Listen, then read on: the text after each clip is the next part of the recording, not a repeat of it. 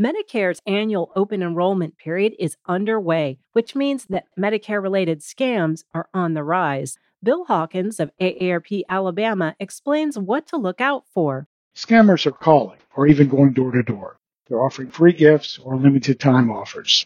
Others might call and claim that you're due a refund of premiums that you've supposedly overpaid.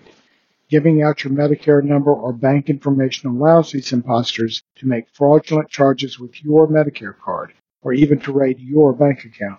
That's why it's important to remember that the government agency that runs Medicare will never call or go door to door.